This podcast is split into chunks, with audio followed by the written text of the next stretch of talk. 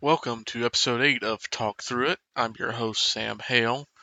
You've probably noticed by now that there's not a lot of fanfare to the episode. We didn't come in with a fancy intro clip or any sort of like music.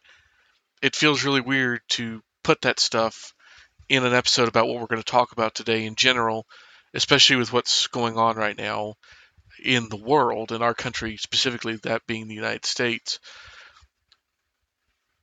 this is largely going to be a very raw episode. Uh, I did one of these before where I just kind of talked for a little while, uh, back when COVID 19 was first taking over, uh, talking about media and things. But this is going to be a little bit more personal.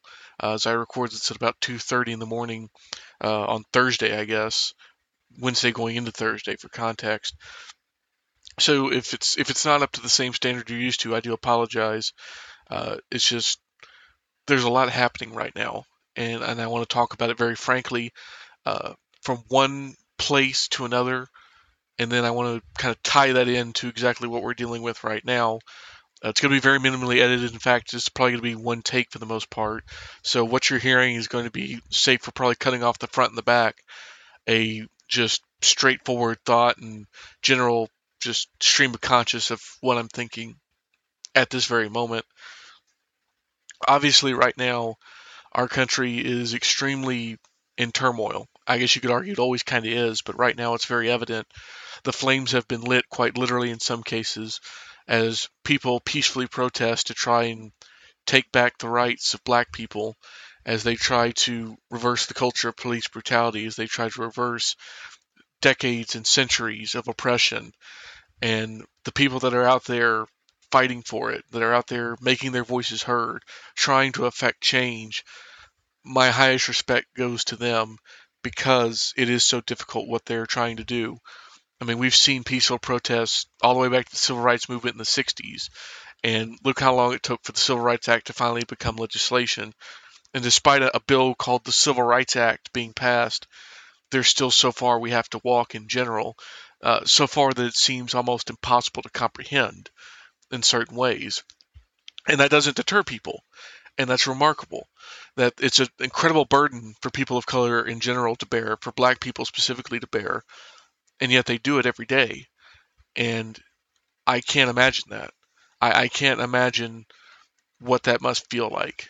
Uh, just because I can't. I'm a 28 year old white man from Texas. That's not something that, while I can empathize the best that I can, and I do attempt that, it's just not something that I can fully comprehend because the likelihood of me being profiled for my skin color, being rejected by jobs, or unfairly stopped by police, or heavens worse, abused or even killed by police, it can certainly happen because the culture around policing is very toxic and it's turned into almost a paramilitary activity where people all they see is nails and their hammers that they've been given military grade equipment and everything they could possibly want is surplus from things like 9/11 and other situations. They've been trained to act like a military force, and so naturally we shouldn't be surprised when that comes to pass.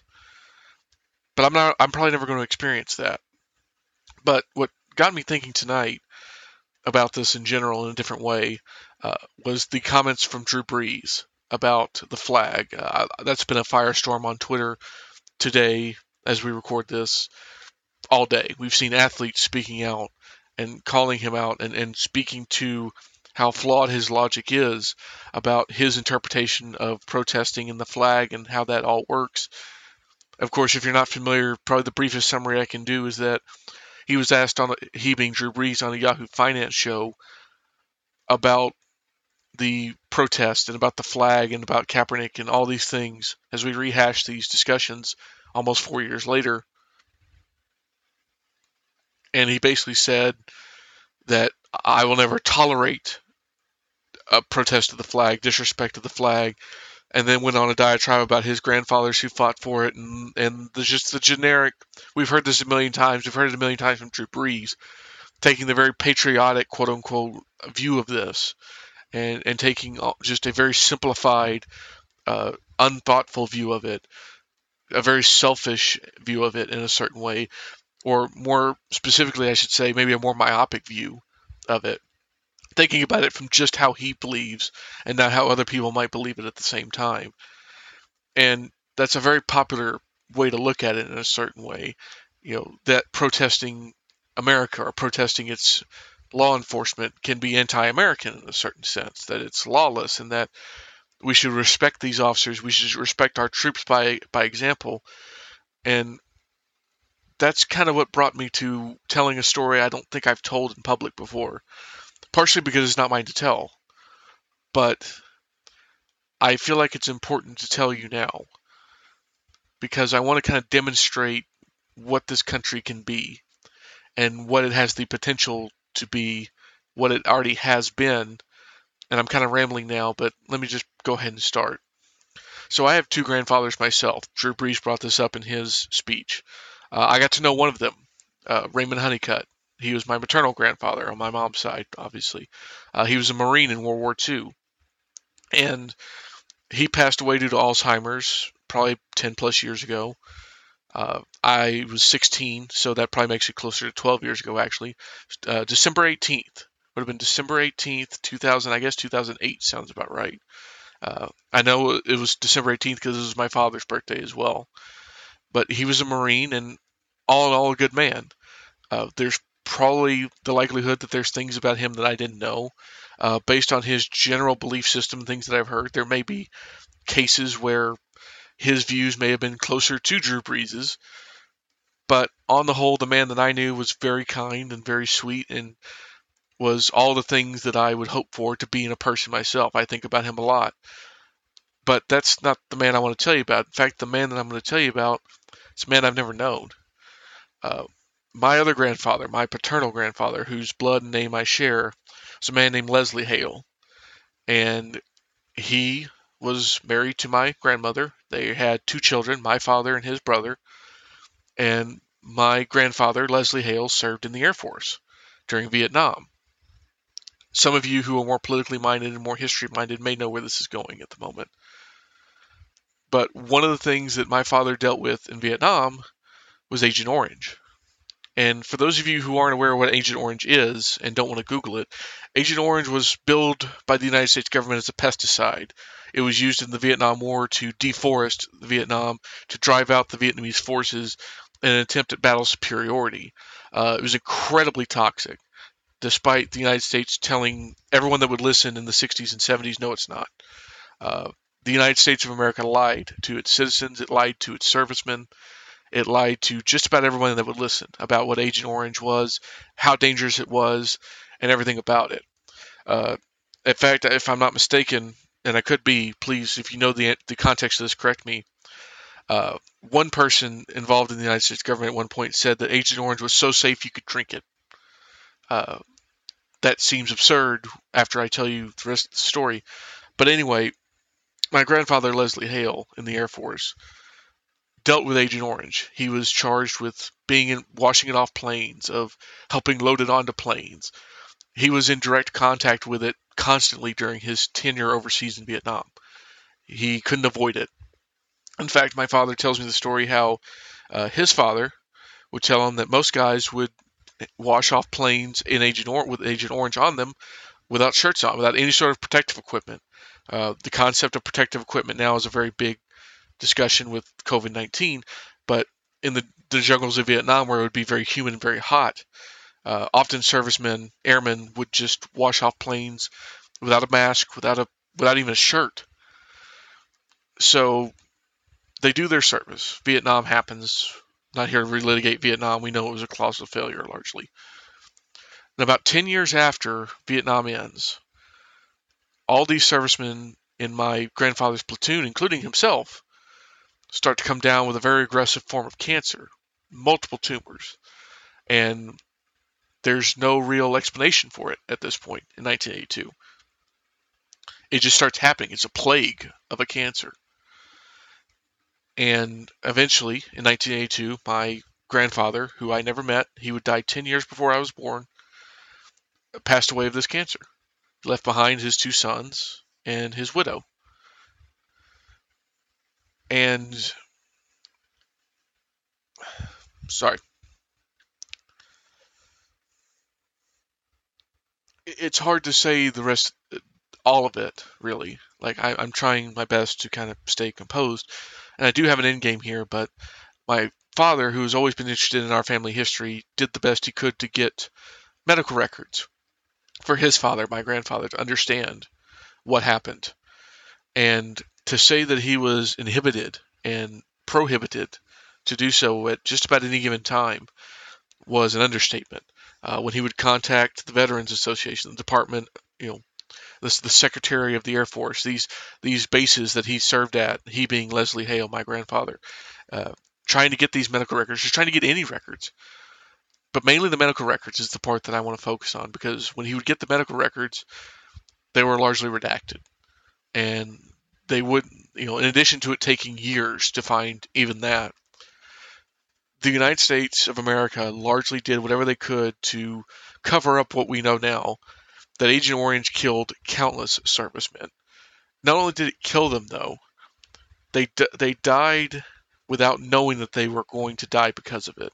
I mean, sure, plenty of servicemen died in Vietnam, but the government, the armed forces, everyone involved that had a hand in Agent Orange being developed killed my grandfather because they lied to him and said it was fine. You can do. You don't have to worry about it. It's as healthy as can be. You can drink it. Literally, you can drink it. Something that gave you ravenous, aggressive cancer. Now, how does this tie in exactly to what any of this is happening right now? Well, put it this way. If troops, servicemen, the, the fighting men and women of the armed services are theoretically supposed to deserve our highest respects, if they're if they are heroes, if we are truly here to treat them as heroes, and I'm not necessarily saying you should or shouldn't, I'm talking this purely from just the accepted archetype that American society presents, the way that we're supposed to do it. Then America lied to heroes when they needed to know the most. And then not only participated in their act of death, that without that if the United States government, the United States military, had taken precaution and had told these men and women, mainly men, this is dangerous. You need to take precaution. Or had just never used it in the first place, which would be the preferable option. But let's just say there was something that could have been done, some sort of precaution to take, to where these people could have used this dangerous, dangerous chemical, but been okay. But they didn't.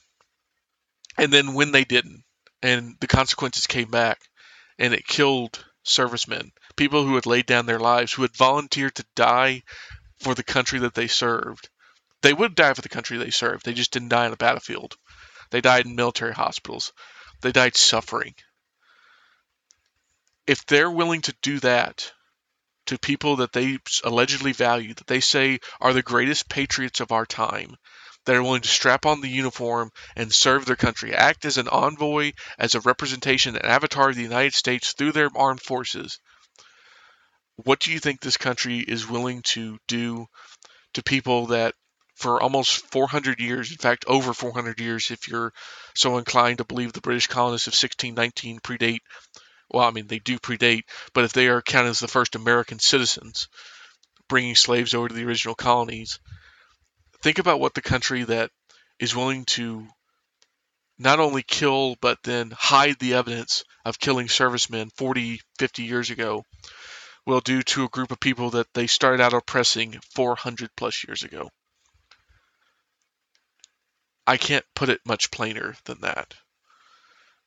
So the idea that if you're still out there that says, well, how is this possible? It's just a mirage. It's just not real. Whatever your argument are, is to the idea against what is happening, what these people are fighting for, I, I can't really justify it to you outside of the story I've told you. I didn't get to meet somebody that is my direct family because of these lies, because of these deceit, because of this outright villainous behavior. And what's scary is my story is a mild one, really, because I can't imagine what the family of George Floyd and Breonna Taylor feel right now. Families like the Trayvon Martin family. Think about all the people who have passed away at the hands of police brutality. You know, if you just want to limit it to black people, you can make a very good case. If you want to go out and expand it to all races, you can even do quite more with that.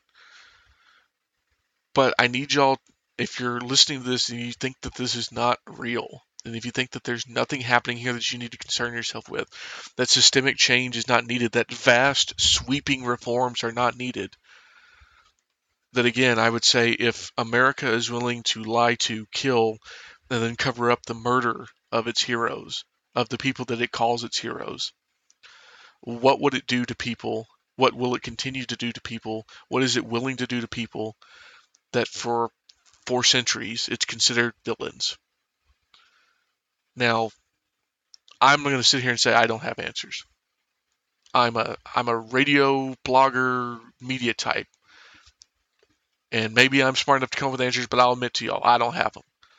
My goal at this moment is just to try to be the best ally that I can be. And I'll probably fail at that some because it's not easy and it's not supposed to be fun, but I'm going to do the best that I can. But what I would implore to you today is that if you're not sure, listen. Listen to what these protesters are saying in the streets. Listen to what these people want you to hear because they're saying it loud. They're saying it every single day, and they a lot of them have been saying it for years and decades, and some in some cases even centuries. The echoes of protests of the past don't just go away. We know what happened during the civil rights movement. We know about slave uprisings in the 1800s. These goals are largely the same. We've just largely changed how they look. We've gone from plantation owners to abusive police officers, from trying to go through Reconstruction to now redlining. Policies and opinions have been in place forever. And if these people who are willing to risk arrest, risk physical harm, risk death to fight that power, to try and reverse and get back even a little bit of ground peacefully, then I can't support them enough in that. And, you know, we've seen, for instance, in LA today, it was announced that the city council president is going to look at defunding part of the, the LA Police Department and take that money and put it back into inner city communities to help try to equalize the gap there. We even saw the arrest of Derek Chauvin and three other officers for the murder of George Floyd. We saw the Attorney General of Minnesota, Keith Ellison, upgrade those charges after they were initially third degree murder for, for now former Officer Chauvin. And I'm not saying that I necessarily support violent protest. I would much prefer, and I have to imagine that I'm in the, the vast majority, that when these peaceful protesters marched and they did it effectively, like most of them are doing, like 99.9% of them are doing, I would like to think that if their voices were heard and changes came from that, we wouldn't have incidents like looting. We wouldn't need them because that's unnecessary on a certain level, at least in theoret- in theory.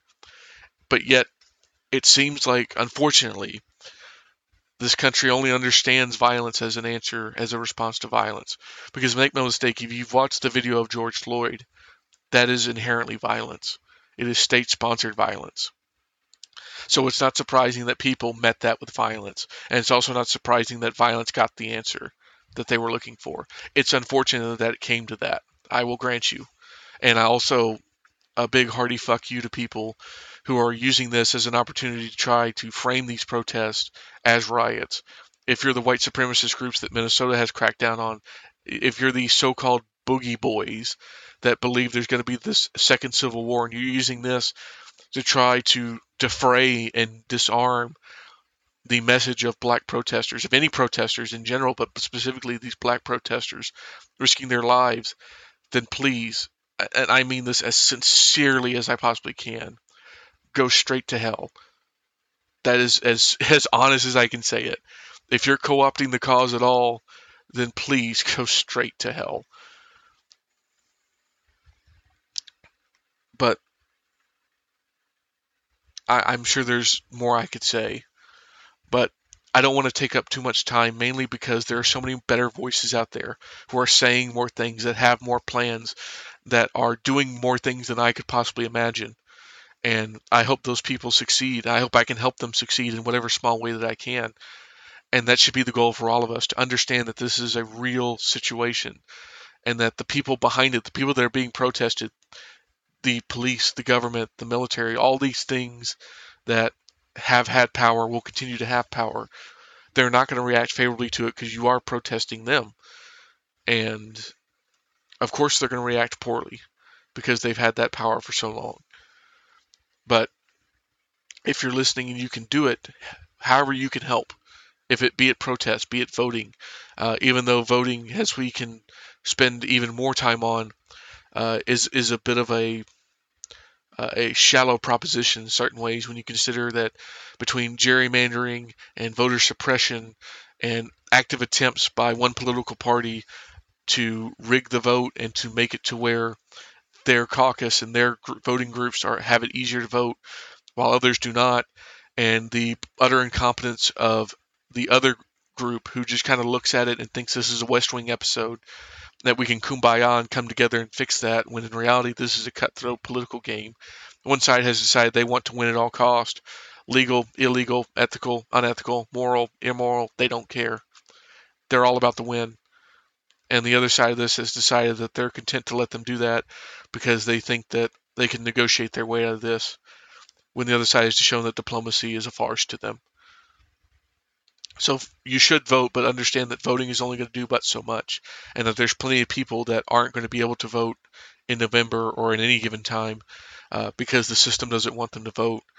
And again, if you're not sure that there's a problem, uh, actively look at large swaths of people, of Supreme Courts, of governors, of senators, of congressmen, of state representatives, of even mayors and local municipality people, attorney generals or attorneys general who are doing their best to keep people from voting fairly, from everyone voting, who are enacting archaic laws to do so. Like this rot is everywhere, and you can either ignore it because it doesn't because it doesn't affect you. You can say that it's not real because a TV news pundit or a Twitter account told you, or you can do the adult thing and look around and see that throughout history it has been that case throughout history it has gone on, and unless change happens now, it will continue to go on. Because here's a spoiler alert. Eventually, we're going to stop protesting now. It may be in weeks, it may be in days, I don't know. But if the protests stop, and they will, and change doesn't happen, which it probably won't, then in some indiscriminate amount of time, in some indeterminate amount of time, someone else will lose their life because of police brutality, because somebody else looked the other way, because somebody else used their power for bad, because they took their state sponsored violence and inflicted it on someone that didn't deserve it. And we'll see another George Floyd, another Eric Garner, another Trayvon Martin, another Breonna Taylor. Uh, just go down the list. There's there's thousands, if not tens of hundreds of thousands. And we'll do this all over again because the voices protesting will want the things that they deserve, which is fairness and, and to have their you know have the the foot and the the body of the oppressor literally off their neck. But then we'll have more riots, and then we'll just go on to the place of getting into an echo chamber where we talk about property destruction and we lose the narrative and we get cable news people yelling at each other and then those protests will stop and likely nothing will get done and we'll just keep doing this all over again so if you can affect the change that you want to see, if you can help the people that are trying to get it monetarily, policy wise, whatever you can do. But the the time truly is now. It, it kind of always has been in this way, but the time truly is now to decide where you're at on this, because there's really no half measures anymore. Either you are or you're not. Either you're with the cause or you're against it at this moment. And if you're with it, that doesn't mean you're going to be perfect with it, but it means that you are with it and you understand and you're going to do your best. And if you're not with it and you still look at this and go, yeah, but I can't help you much. Because again, I live with the memory that my grandfather was killed by the U.S. military because of their either at best incompetence or at worst malicious lying to serve a war that didn't end up actually changing anything. A losing effort that just wasted money, wasted young American lives, wasted countless Vietnamese lives for what ended up being nothing. And again, if our supposed heroes, those who go overseas to war, those who serve and wear the colors of the United States, of the same flag that Drew Brees says he cries when he looks at, if the United States government and those within it can't respect those people and can't not kill those people, what chance do the oppressed of 400 plus years have if we don't speak up and we don't try to make it happen now? That's what I've got for you. Uh, in the show notes, I'll be sure to link to places that are doing good work that you can donate to, that you can volunteer for, that are doing the things that need to be done. I will try to amplify those the best that I can. I don't have them off the top as I record here at 3 in the morning, but I do want to make sure that those are available to you. If you go in the episode description, you'll be able to see them. Um, until then, until next week, hopefully we'll have something else to talk about, but if not, we'll talk about this again because it is important and there's no reason not to. But until then, I've been Sam Hale. I thank you for listening. Uh, and again, be on the right side of history. Be an ally. Do the right thing because it matters to so many people. For so many people, it is truly life and death.